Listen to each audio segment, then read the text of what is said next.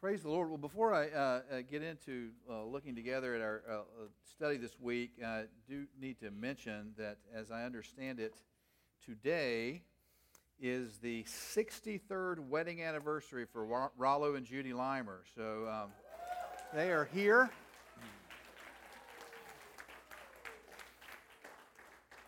And, and they're, they're sitting together, and, and, so that is a good sign.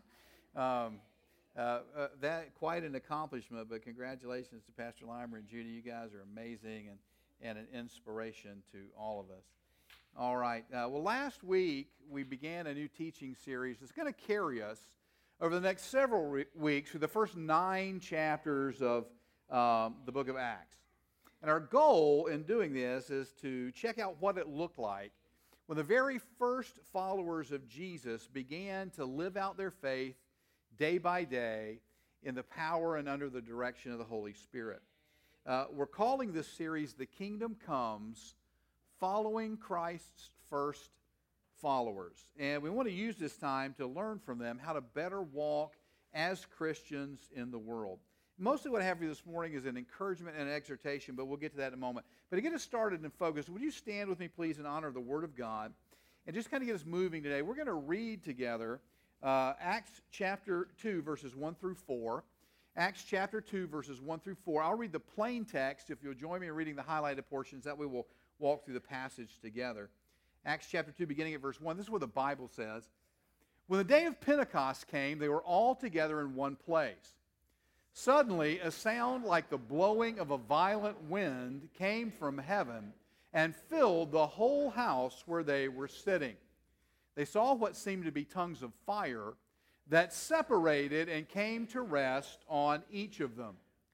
All of them were filled with the Holy Spirit and began to speak in other tongues as the Spirit enabled them.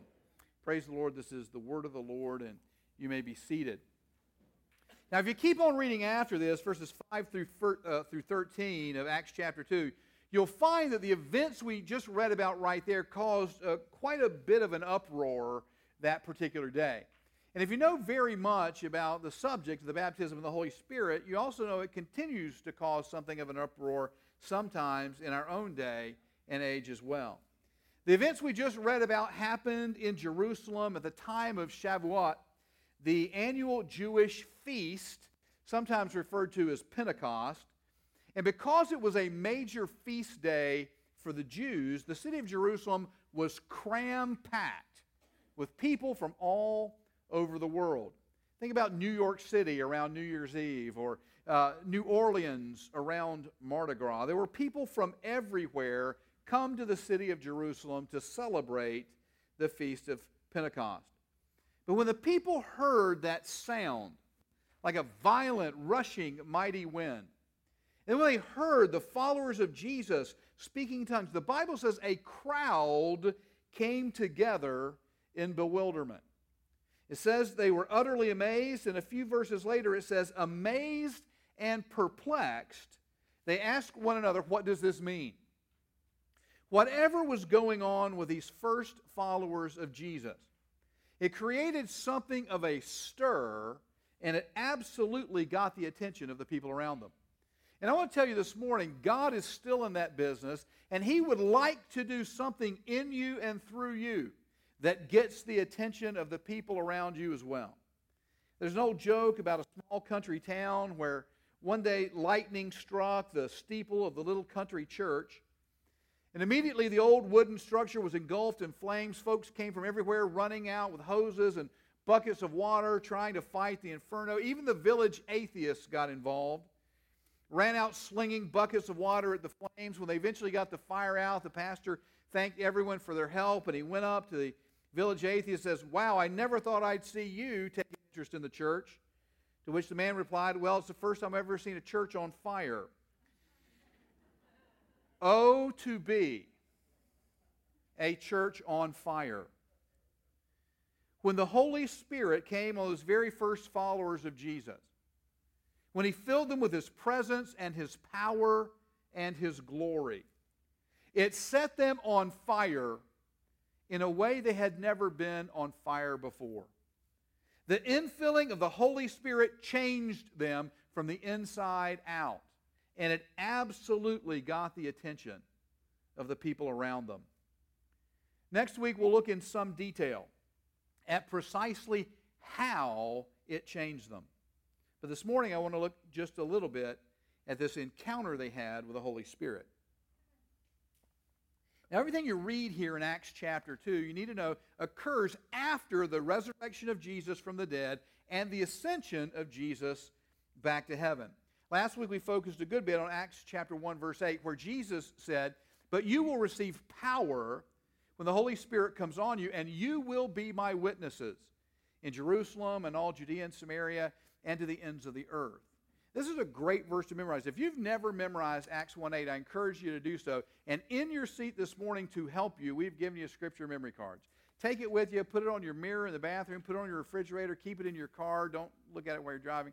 Uh, uh, it's important that you pay attention to texting while you're driving. Uh, um, uh, but this is a great way to help you memorize Acts 1 8, which is a tremendous reminder of why you're here. Jesus says, you're here to receive power and be a witness for him in the world, to show and tell for Jesus in the world. So Jesus tells his followers their, their calling and purpose is to be witnesses for him, to show and tell for him in the world. And the next verse of the Bible says this After he said this, he was taken up before their very eyes, and a cloud hid him from their sight. So Jesus rose from the dead, and then for over a month, he, on numerous occasions, made appearances to his disciples, made appearances to other people. He continued to teach them about the kingdom of God. And then one day, he left and went back up to heaven with the promise that he would come again. And what that means is right now, you and I live in the in between time. The time between what many theologians call the already and the not yet of the kingdom of God. For those who know and follow Jesus, the kingdom of God has already come. Their sins have already been forgiven, they've already been redeemed, they've already been made new. They've already been adopted into the family of God. The righteousness and peace and love and joy that are the hallmarks of the kingdom of God have already been put inside them by the Holy Spirit. That's why Christians say they have been saved. Because in Jesus Christ, they have already entered into new life with God. If you are a follower of Jesus, if you are a Christian, you're saved right now. You're saved already, as the Bible plainly declares. For it is by grace you have been saved through faith. And this not from yourselves is the gift of God, not by works, so that no one can boast. By grace through faith in Jesus, you have already been saved. But the full effect of that salvation, the transformation of your body, the complete abolishment of sin and of your own tendency towards sin, the specter of physical death, the limitations and weaknesses of your flesh, the total eradication of evil and every form of suffering from this world, the unending and uninterrupted reign of truth and righteousness and justice for all, those manifestations of the kingdom of God and a million others like them have not yet come to be. Christians still suffer loss. Good people who love God still get sick, still get cheated, still encounter pain and hardship and difficulty. Justice in this world is still often perverted. Justice in this world is still often delayed. And this world is still filled with poverty and ignorance and hunger and want. Yes, the Bible says you have been saved by grace through faith in Jesus. But the Bible also says our salvation is nearer now than when we first believed. The night is nearly over, the day is almost here. So let us put aside the deeds of darkness and put on the armor of light. In other words, there are still aspects of the salvation Jesus died to purchase that are not yet manifest, and that will remain not yet until Jesus returns to the earth. The resurrection of Jesus and the coming of the Holy Spirit were glorious watershed moments in the coming of the kingdom of God. But that kingdom will not come in all of its fullness until Jesus comes back and brings it with him. Now, in the meantime, Jesus wants you here for show and tell. To show and tell about him, to show and tell the goodness of God, to love God, and to love people in his name in the world. And why do I share all of that with you? Really, basically, for two reasons. First, because it's sound doctrine.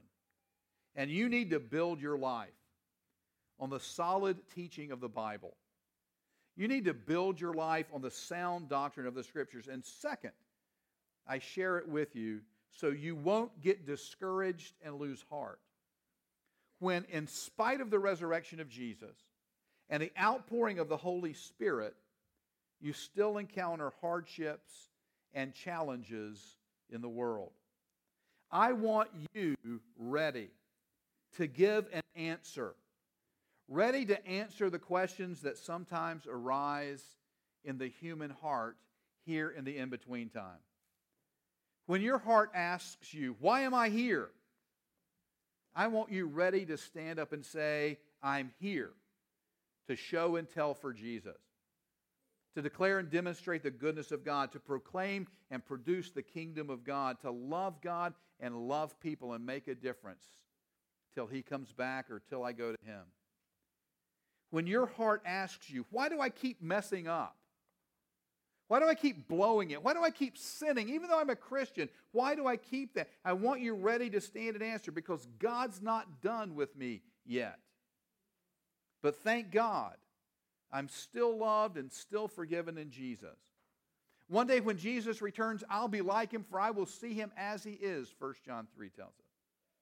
Today I know in part and I see in part. When that day comes, I'll know fully, even as I am fully known, Paul says in 1 Corinthians 13. When your heart asks, why do bad things keep happening in the world? I want you ready to stand up and say, because we're in the in between time. The world is still a broken mess. We have hope in Jesus, but the world is still a broken mess. And Jesus hasn't come back yet to set the whole thing right again. So Jesus went up to heaven, and the disciples got busy waiting. They knew Jesus wanted them to uh, show and tell the kingdom of God, but they also knew Jesus had told them to wait for the coming of the Holy Spirit. So, as I said, they got busy waiting. By which I mean they didn't just twiddle their thumbs, they didn't just wait passively. The Bible says they all joined together constantly in prayer, along with the women and Mary, the mother of Jesus, and with his brothers. They met and they prayed and they worshiped and they encouraged each other and they studied the scriptures together, much the way you're doing right now, much the way many of you do every week in small group settings around the city. And then one day it happened. On the day of Pentecost, when they were all together in one place, probably praying and studying the scriptures, the Bible says, suddenly a sound like the blowing of a violent wind came from heaven and filled the whole house where they were sitting.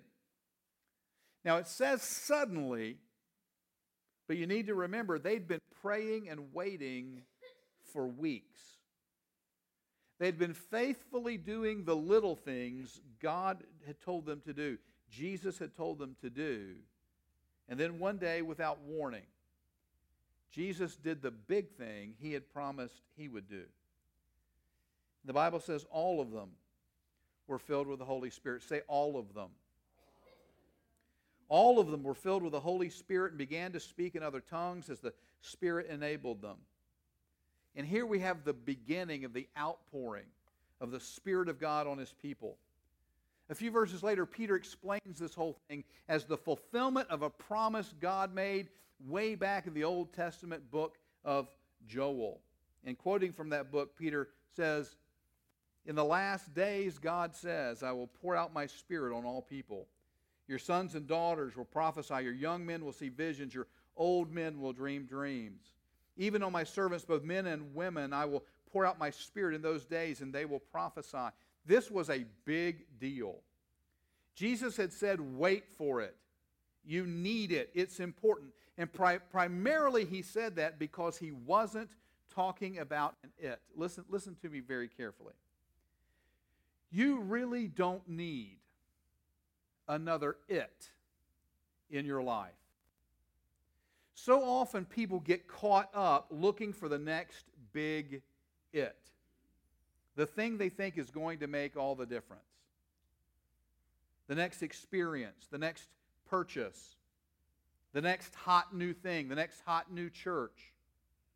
You think if I just get that job, if I just get that degree, if I'm just initiated into this group, if I just can learn this thing, if I just can attain this skill, if I just can get to this meeting. And tragically, an awful lot of Christians have turned this matter of the baptism in the Holy Spirit into just another it. An event or an experience that evangelicals say happens simultaneously with conversion, that Pentecostals and charismatics say happens after conversion, and that both groups spend a lot of time and energy arguing with each other about the timing of. My experience is that both sides tend to miss the point entirely. When Jesus said in Acts 1 4, Do not leave Jerusalem but wait for the gift my Father promised, which you have heard me speak about. He wasn't talking about an event, he was talking about a person, the person of the Holy Spirit. Jesus wasn't pointing them to an event or an experience with the Holy Spirit. He was pointing them to the Holy Spirit Himself. I'm convinced that's one of the reasons when you read through the New Testament, the Bible uses all kinds of language to describe the experience of the baptism of the Holy Spirit, because I think it's not particularly about the experience. Just in the first two chapters of Acts alone, the Bible refers to the experience as being baptized with the Holy Spirit, when the Holy Spirit comes on you, and being filled with the Holy Spirit. In Acts chapter 8, it's referred to as receiving the Holy Spirit and as the Holy Spirit coming upon them. In Acts chapter 10, it's referred to as the Holy Spirit being poured out. So while the verb describing the experience changes often in the Bible, being baptized, coming upon, being filled, receiving, being poured out, the one constant is the Holy Spirit Himself. Because He is the point of the whole thing. Jesus does not call you to have a Pentecostal experience. Jesus calls you to have a living, day by day relationship with the Spirit of the living God. Christians need to move past nitpicky theological arguments that often exceed the bounds of biblical texts. Most Pentecostals and charismatics, for example, insist that to have the Holy Spirit operating in your life, you must have an experience of the Holy Spirit in addition to your conversion. The Holy Spirit only comes, the gifts of the Holy Spirit are only released, they insist, after a second experience called the baptism of the Holy Spirit. For a number of reasons, most of them errant, this position is highly offensive to many evangelicals. But more importantly than that, it appears to ignore the testimony of the Bible in Acts chapter 10, where Cornelius invites all of his relatives and a whole bunch of his friends and crams his house full of people to hear a message from the Apostle Peter. And all of them come to faith in Jesus. All of them are filled with the Holy Spirit in one glorious God moment while Peter's still preaching the gospel to them. There was no invitation, there was no altar call, there was no laying on of hands just an anointed presentation of the gospel that they received by grace through faith. The Bible says, while Peter was still speaking these words, the Holy Spirit came on all who heard the message. As a pastor, I have to tell you, it's kind of rude to interrupt a sermon by getting saved and filled with the Holy Spirit. you need to at least wait till I'm done, and that way I can feel better about myself. But while Peter was still preaching, the Bible said, the Holy Spirit came on. They were saved, they were filled with the Holy Spirit. The circumcised believers who had come with Peter were astonished that the gift of the Holy Spirit had been poured out even on the Gentiles. The Spirit came, He saved these people, He filled these people apparently in one fell swoop. On the other hand, many evangelicals believe and insist that salvation and baptism with the Holy Spirit are exactly the same thing. That to separate them is impossible. And so to invite a Christian to be baptized in the Holy Spirit is at best silly, at worst offensive. The problem with that position is that it completely ignores the pattern laid out in Acts 2 8, 9, and 19, where the Bible, in, in one case, provides a pretty clear example, and in three cases, provides a very clear example of people being baptized in the Holy Spirit after they were born again. The bottom line is salvation and being filled with the Holy Spirit are, in fact, two separate things that can, nevertheless, happen simultaneously. The point is that, that you ask God for them and believe God for them so you can walk in them. And the question is not which one is most important. People like to ask that question. That's a really carnal question. Because the truth is, what's most important is that God get what God wants. And God wants you born again and filled with the Holy Spirit and living show and tell for Jesus. Sadly, when it comes to the baptism of the Holy Spirit, it appears a huge portion of the church has completely missed the point, focusing on an event and bogging down in arguments over the timing. All the while, God just keeps offering Himself in the person of the Holy Spirit as a helper and a guide and a source of power. The promise of the Father Jesus referred to in Acts 1 4 is not the baptism in the Holy Spirit, it's the Holy Spirit Himself.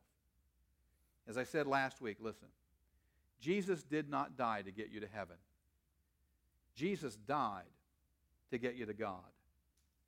The salvation Jesus came to bring and the new life Jesus made available is all about God and you living with God and for God. And in the same way, many Christians have made the gift of salvation about the experience of heaven rather than about a relationship with God. In that same way, many Christians have made the promise of the Holy Spirit about a one time experience in the past when the Lord always intended for it to be about an ongoing relationship with the Holy Spirit about a life spent listening to the Holy Spirit then going out and doing stuff in the grace and the power and the anointing of the Spirit. Life in the Spirit, led and empowered by the Spirit of God, is life as God intended it for every follower of Jesus. So when Jesus sent the Holy Spirit to his disciples that very first time, the Bible says all of them, say all of them, all of them were filled with the Holy Spirit and began to speak in other tongues as the Spirit enabled them. When Peter explained it, he said, In the last days, God says, I will pour out my Spirit on all people. Your sons and daughters will prophesy. Your young men and will see visions. Your old men will dream dreams. Even on my servants, both men and women, I will pour out my Spirit in those days, and they will prophesy. I've told you often, I tell you again, God never, ever, ever intended for you to plod through this life in your own power and through your best efforts, by your own wits and your own intellect. The Holy Spirit Himself is the gift of God for the followers of Jesus, and God wants you to receive the gift. God wants you to know His Holy Spirit, and He wants you to walk every day in communion, fellowship, relationship with the Holy Spirit. To let the Holy Spirit guide and empower your life moment by moment. Again, we're calling this series The Kingdom Comes Following Christ's First Followers. And if you're serious at all about following in the footsteps of those very first Christians, then you must be filled with the Holy Spirit. And you must commit to let Him lead you. Now, you're free to argue amongst yourselves about whether or not you have been baptized in the Holy Spirit at some point in the past. And you're free to argue till you're blue in the face about whether or not that happens automatically at salvation or as some subsequent experience. You're free to argue about those things, but I don't recommend it. Instead, I urge you to ask yourself not, have I experienced a Holy Spirit event in my past? Or was I filled with the Holy Spirit at some moment in my past? But rather, am I full of the Holy Spirit right now? Is He right now coursing through every nook and cranny of my entire spirit, soul, and body? Not does the Spirit of God live inside of me, but rather does He have control of me? every part of me. Stop asking, Have I been filled with the Holy Spirit? And start asking, Am I now filled with the Holy Spirit? And am I acting like it? Am I living like the Spirit of God is full inside of me? Leading and guiding and prompting and urging and teaching and directing and empowering for life. Am I living like I am filled with the Spirit of the living God? When it comes to pouring out His Spirit on people, God is no respecter of persons. It's His desire and His delight to pour out His Spirit on you, male or female, young or old. The Bible says all of them. Say all of them. All of them were filled with the Holy Spirit and began to speak in other tongues as the Spirit gave as the Spirit enabled them. Sons and daughters, young and old, men and women. God wants all the followers of Jesus filled with His Holy Spirit, listening to the Holy Spirit, walking in the power of the Holy Spirit. If you've never asked the Lord to fill you with the Holy Spirit, I promise you He wants you to ask Him this morning. And if you have frequently asked the Lord to fill you with His Holy Spirit, I promise you, He wants you to ask Him again. Because He wants you filled with the Spirit of God, led by the Spirit of God, walking in the power of the Spirit of God in a way that causes the people around you to notice. Let's pray. Father, again, as always, we thank you for the power and the clarity of your word. Lord, in your mercy, you've shown us who you are. In your mercy, you've shown us how to come to you through Jesus. In your mercy, you sent Jesus to make it possible for us to know you. And then in your incredible grace and mercy, you've poured out your Spirit and made yourself available to us in the person of the Holy Spirit so we don't have to try and pull it off on our own. We thank you for forgiveness in Jesus. We thank you for your presence in our lives through the Holy Spirit. Lord, may we, like your very first followers, be filled with your Spirit and committed to walk in his, by his leading and in his power. We ask it in Jesus' name. Amen. We're going to continue to worship